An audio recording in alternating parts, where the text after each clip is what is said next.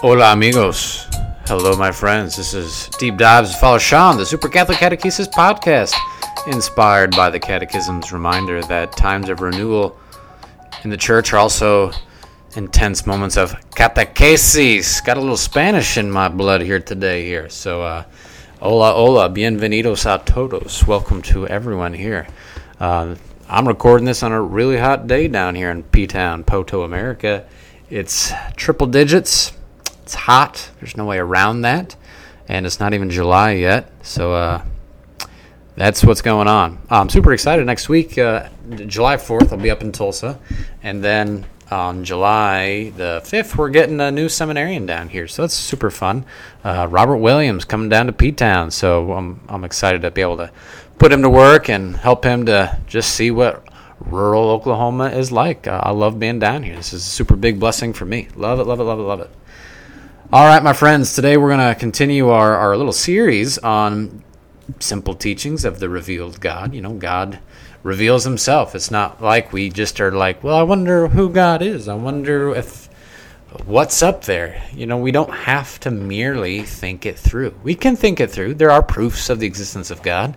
But with minds tainted by sin, you know, who can who can who can have the purity of reason to get there?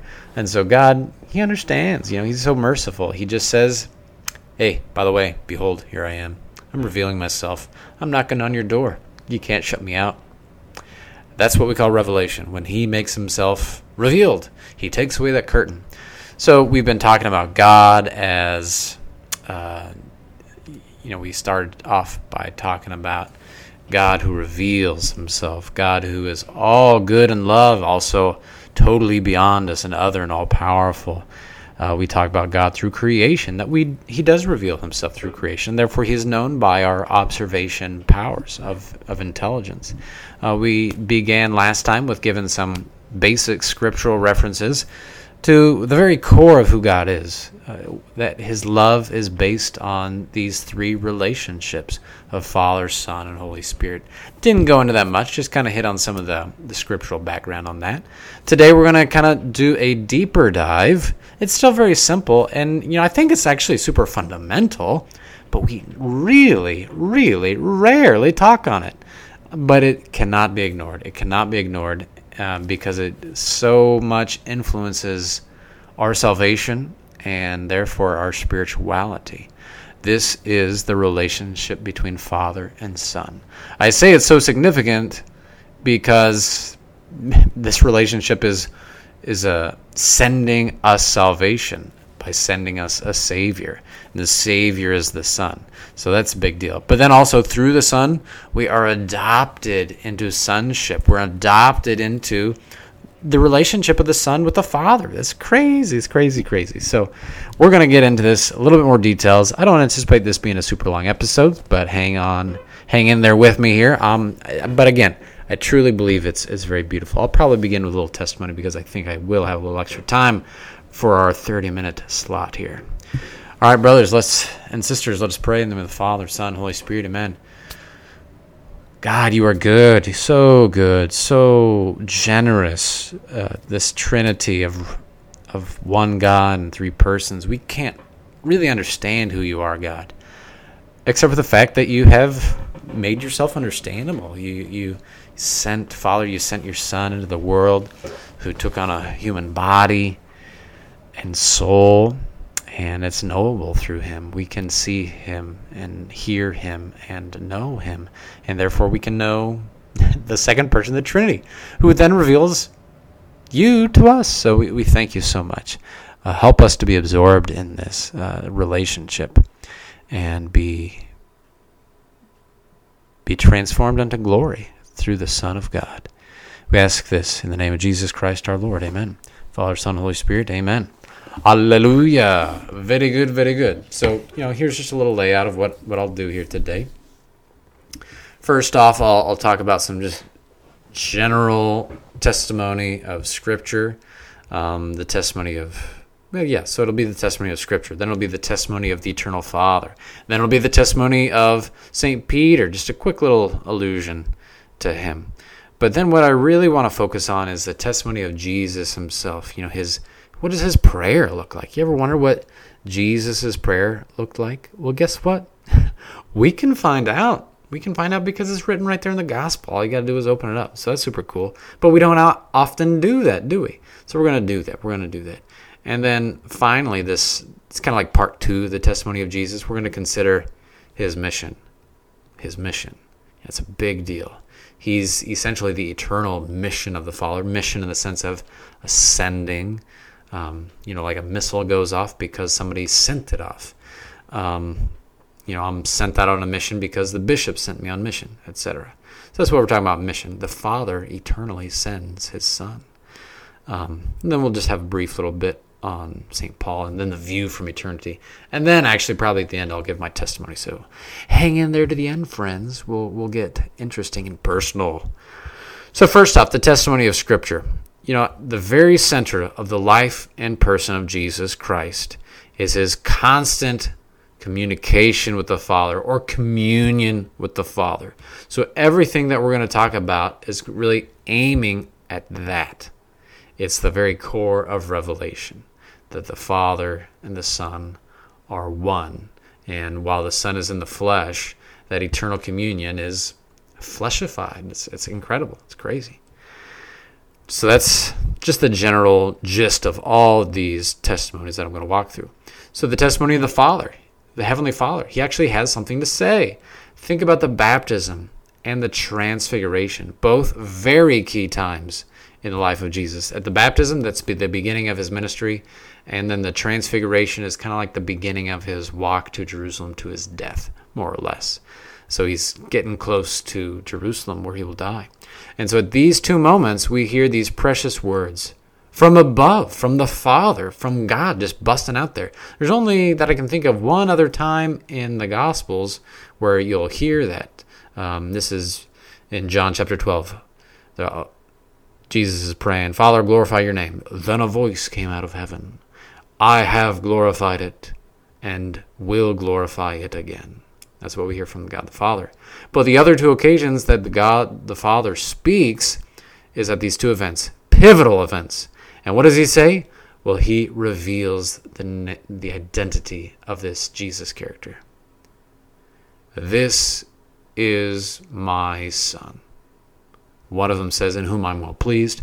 The other one, another one says, This is my beloved son. But the core of it is the Father is pointing to Jesus Christ and saying, Hey guys, my son's here. My son is here. My son is here. How often do we do we think about those words in that way? That the Father says, Hey, behold, check this out. I've given you my son. Here he is. My son, my my own flesh and blood. Um little tangent here because why not? Oh, you know, what's the most natural form of altruism? Altruism is giving of oneself. Well, it's the parent child relationship. You know, even, you know, spouses practice this this altruism, but it's more focused on a decision. And you don't always quite feel it um, come up.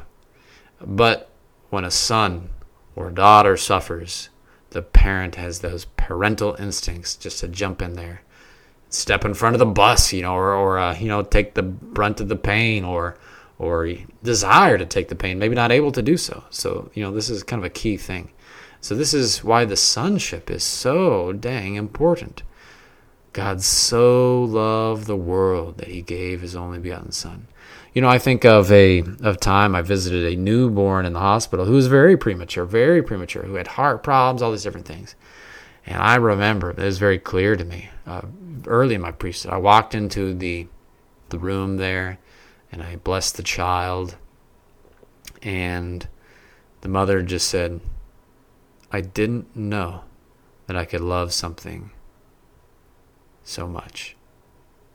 My heart, little my poor little heart broke right there. It was like, oh my gosh, you, oh, you can't say this to me. And my heart's crying with you. Um, yeah, I mean, the sonship is what the Father speaks to us of Jesus Christ, the Father and the Son. Now, what does Peter say? I'm still staying in the gospel. I'm not jumping to our first Pope's letter. You know, he's got a letter there, got a couple of them. Um, but but the very core of revelation that the Father gives to him is are these words. Matthew 16 verse 16. You are the Christ, the Son of the living God. This is the only time that Jesus asks his disciples who who he is. And this is what Peter says. You are the Christ, the Son of the living God. It's it's the big revelation of the Father to Peter to talk about the Son. Because Jesus then says, Flesh and blood have not revealed this to you, but my heavenly Father. And then he goes on to uh, talk about his special role among the apostles. But that is key. You know, the very core of the identity of Jesus is his sonship. And Peter hit it right on the head. He hit the nail right on the head. And he said, You're the Christ, the Son of the living God. Pretty awesome. All right, now let's go to Jesus. Let's look at his own testimony. What, what's he saying about, uh, even before he talks about himself, let's look at this relationship between him and the Father. It, it's so beautiful. It's not a lot. It's not a lot. You know, there's not a lot of times when we get a snapshot into the prayer life of Jesus. You know, so often he's going off by himself to pray. Obviously, there's the liturgical prayer of the, the Jewish people that he, he attends to devoutly. But, but we do get a few snapshots where this prayer experience is, is opened up for his apostles who then have shared it with us. So just think about this. Here's here's a few of them. Father, forgive them. They know not what they do. Father, into your hands I commend my spirit. Father, if it is possible, let this cup pass me by, but not my will, but your will be done. You know, check that out. Those three right there are from just the the suffering and death of Jesus. You know, the first two are on the cross. The the last one was during his the beginning of his passion in the Garden of Gethsemane. But notice he's addressing the Father in each one of these. He, he uses that word Father. Father, Father, forgive them. Father, into your hands. Father, if it is possible. Another time he prays, it's when he's raising up Lazarus. Father, I thank you that you have heard me. Again, he addresses the Father. The, the greatest of his prayers uh, is this chapter, John, verse, uh, yeah, excuse me, ooh, John, chapter 17. That's what I want to say. And we hear that word Father six times. There's another time in the gospel where he says, I praise you, Father, Lord of heaven and earth, because you've not revealed to these the wise and learned, but to the little ones. When he teaches us to pray, how does he teach us to pray? Well, he our prayer begins, Our Father, which is radical because it's not only his Father now, but he is sharing his Father with our Father. And it's not like a Father of creation, like he doesn't say, Our Creator who art in heaven, hallowed be thy name. He could have done that. And that would have been very true. But then, he, but it's more intimate. It's more intimate. We don't have a right to this intimacy with God until it's given as a pure gift. Until the Son says, "Hey, I'm going to invite you into my relationship because I called God Father, and I'm going to ask that you do too because you're you're with me, you're in me, you're parts of my body, you're parts of my my being. You are so close to me that you share my relationship with God the Father. That's so cool. So that's the big testimony of Jesus through his prayer. The other part of his testimony is by his mission. He does not act or preach on his own. The words that he says, the being that that he is, the mission that he has taken apart, that he is rather, you know, that he's being sent on, all speaks to the same reality that it's not his own. You know, he is eternal God. He's the second person of the Trinity, but it's not his own. You know, he doesn't do things by his own. So we hear a few. I'm just going to go through a couple of these verses because they're so pivotal, so beautiful, and again, just just honing in on this intimacy between Father and Son, and how that relationship is then made into history because the Son is sent. It's on. He's on mission. I did not speak on my own Jesus said, But the Father who sent me commanded me to say all that I have spoken. The Father sent me, commanded me, gave me my words. Everything I have learned from my Father I have made known to you. The revelation of who God is begins with the Father and is communicated to us through the Son. And the Son has some kind of a a learning of the Father, not a learning that we have just because the, the existence, the being of Jesus is so much more profound and eternal. He is the Word. you know, He's the eternal Word. Uh, and like St. Thomas said uh, after the resurrection, my Lord and my God. We know He's big. So his learning is not going to be like ours. It's like an eternal learning. It's, it's an eternal gazing upon the face of the Father, absorbing who the Father is so radically. It's a learning so radical that he has become what he has learned. He has become the God upon whom he, he relates, upon, upon whom he gazes from all eternity. Incredible. He says, All that belongs to the Father is mine. So there's the Father's eternal giving, and then there's the Son's eternal receiving. Eternal giving, eternal receiving. And then he goes on All that I have is yours. All you have is mine. This is this is the prayer between him and the Father. This is just again that eternal giving, the eternal receiving, the mutual ownership. And we can think, well, what are they sharing? What are they what are they giving? Well, they're giving this love that is so radical and so beautiful, so profound, that it really is divinity. Or maybe we should say, well, what is this divine nature that, that the Father is sharing with his Son? Well, it's, it's love. It's love. The prayer of Jesus again says, He's praying that they may be as we are one, I and them, and you and me. you think of those Russian dolls, you know, uh, I in them, and you and me. So we would be like the bigger Russian doll, and then there's a smaller one, and then there's the smallest one. Jesus is inside of us, and then inside of Jesus is the Father. That's that's the existence of a Christian. Talk about insanely amazing and gracious and generous. I hope your heart is, is, is warming and being consoled by this because it's, it's just incredible. The Father has loved the Son, and the Son has received this love. And this love is divine. And so the Son has received the divine nature from forever. It's not like there's a beginning moment, but it's who the Son is. The Son is reception, and the Father is, is pure giving. The Son is also returning of the gift. Philip, he says, he's talking about, you know, He's talking to Jesus. Hey, show us the Father. We want to see the Father. You talk about the Father. We want to see him. Can we? Who is he? We want to know him. And then Jesus responds, Do you not believe that I am in the Father and the Father is in me? How long have you been with me, Philip? He says. And he gets a little bit, oh, it's not quite a frustration, but it might be a rebuke. He's like saying, Philip, hey, by the way, I've been telling you this. Me and the Father are one. Like, if you see me, you get the Father uh, Joseph Ratzinger became before he became Pope Benedict. He has this beautiful quote, and he says that his his being Jesus's his entire existence is a sending, a mission, a relationship. End quote. And this is clearly the view of Jesus that we have in the scriptures, especially in the this most intimate gospel of John. It's really incredible.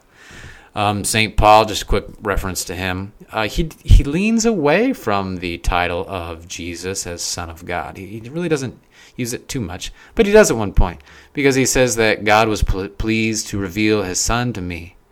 Uh, also, he's going around in the synagogues and he's and he is the big proclamation is quote He is the Son of God end quote. So St. Paul doesn't lean away from that at all uh, but it's not like in the forefront. It's not in the forefront, but it still highlights that. So I want to share with you now kind of this view from eternity. You know, I've been talking a lot about Jesus' words or the different witness of Scripture, but we can take a step back, think about eternity. You know, eternity doesn't have a timeline. Think about a timeline. You know, it's got a start if you go way on one side of the creation, and it's got an end date, you know, way on the other side. And there's all this line of history. But eternity is off that. It sees everything in a glance. It's it's beyond this timeline. So think of that right there. And then there's the Father and the Son who are relating. The Son is eternally the Son. It's not like there was a moment when not not even a divine moment when the son began to exist and his eternal nature began to exist. There wasn't a time when the son um, was sent from all eternity. He was sent here, but this was just a manifestation, a historical manifestation of his eternal sending, his nature of being sending from from the Father. So yes, there is a distinction of persons. They have their own relationships. And based on that relationship, there's a unique relationship between Father and Son that is different than the Father and the Spirit, and the Spirit and the Son. And even their, their relationship together. Because the theologians will say that it's the love of the Father and the Son that then spirates into the Holy Spirit, that gives that eternally gives the existence to the Holy Spirit as a as its own relationship. So that's kind of cool. So again, the Father, eternally other, and the Father is eternally begetting, eternally sending, eternally loving. And then there's the Son, who I said pure otherness. I meant pure fatherness is the Father. And the Son is pure sonness, eternally begotten, eternally sent, eternally being loved. And this external exchange, the Son has the full divine nature because the Father's not holding it back. Um, and it's just the fullness of love. So, you know, this is theology right here. But but let's look at it as the this intimate relationship of father and son. You know, you just can't get any better than that. And when we think of Jesus, let's think about him as the one who's being sent, the one who is sent, the one who is sending, being the nature of being sent, uh, the one who's on mission, who is the mission. And this really struck me as well. Um, I remember in seminary I was reading, I mentioned Ratzinger there, and so I was reading him, and also um, there's a theologian named Hans Urs von Balthasar. Uh, he writes, both of them write. Uh, you know, Balthasar, some people find a little hard to, to chew on. He doesn't mind writing in a little bit more uh, visceral terms sometimes, or more extravagant analogies, perhaps. Um, but he also writes very beautifully and, and is a very, very deeply respected theologian. Uh, not to say he's controversy free, but but I, you know, he just I really benefited from. Him. I certainly don't mind reading him. Uh, but he's super deep, and it's hard for the average person to read. I, it's hard hard to make a recommendation to read him. But for someone out there who's interested, dive on in. Also, Ratzinger, you know, he, in my opinion, he, they're they were buddies. In my opinion, Ratzinger was kind of almost like the interpreter of von Balthasar for the the average Joe, the average. I don't want to even want to say theologian because all theologians really kind of have to, to address von Balthasar, I would say. But um, to make it a little bit more accessible for everyone. So he takes this highfalutin theology that might be very beautiful, but might be a little bit inaccessible of von Balthasar, and he kind of boils it down to kind of the to the, the beauty of the, the image, the, the example, the analogy, and he speaks very clearly as well. Uh, not to say von Balthasar does not speak clearly, he certainly does. But Ratzinger's just easier, just not going to lie. So I was reading these guys and um, making my way through it, and it was tough. But when they were talking about the identity of Jesus as the one who is sent, he's the eternal sending, he is the mission. And I got to reflecting on me as this is before I was a priest, and now as a priest, you know, I, I received this even more profoundly. But as a Christian, as a man baptized, a man lifted into that divine relationship, that Trinitarian relationship, I saw myself as being one with the Son. And that's what we all should recognize. But in seminary, I was like, yes, this is it. You know, I felt it in my heart. You know, I just knew it. Like, I am also pure, pure sending. I am my mission. Only because I'm united with Jesus, who is that mission. I'm not my own mission. I am the mission that's been given to me by Jesus, who's been sent by the Father. And, and my life this was the big impact for me for my spiritual life is that my life has a mission. And that mission is Jesus Christ. And my mission is of of salvation because he came to save us. And and I'm just you know, that's everything. Everything in my life revolves around my mission that Jesus has given to me. And it was really a transformative moment for me just to, to console me, but also to form and establish my identity in Jesus, but also in the mission of Jesus. And it helped me to conform all these different elements of my life to the one principal element of my life. That is to say, the, the divine mission of God, the Son. Uh, just incredible. As a baptized man, not even as a priest. Obviously, as a priest, I have more tools, um, more powers, more abilities to be able to accomplish this mission. Uh, that would be unique for a priest and that a layman would not have. But a layman also has other realities too. Think about the lay world, uh, the the secular world. You know, God's mission of the Son is for that. The priest is not to go into those contexts of your work, of your school, of your family. No. Jesus' mission is there nonetheless, but it's you who's living that mission, who is embodying that mission. You are the sent one because you are one with Jesus, and Jesus is sent right there. What is he sent for? To bring about that communion with the Father. That everyone in your workplace, everyone in your home, everyone in your school, everyone in whatever group of friends you have can be lifted up into that beautiful communion with the Father. I mean, for me, it was just so big. It's like, well, how do I eat my meals? How do I do my prayers? How do I have my friendships? You know, how do I relate with my family? What do I do on vacation? Do I pray? Well, absolutely, because on vacation, I still have my identity. That's who I am. I am meant. I'm mission. I'm sent, and that, and it just really was a beautiful thing to keep me focused, and it still is. So I'm just so thankful for that work of grace through this particular snippet of theology. And I hope that it benefits you as well.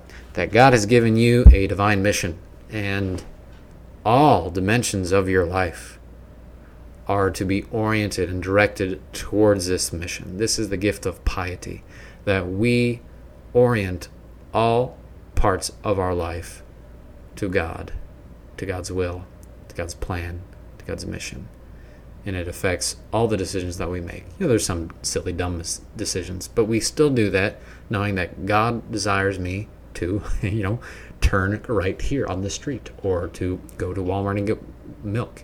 This is part of God's plan, and when I'm doing that, I'm doing it as the sent one because I'm one with Jesus, who is the sent one. Capital T, the capital S, sent, capital O, one the sent one. Jesus is the sent one. And we're one with him. We are sent. We are mission with the true mission, the Son of God.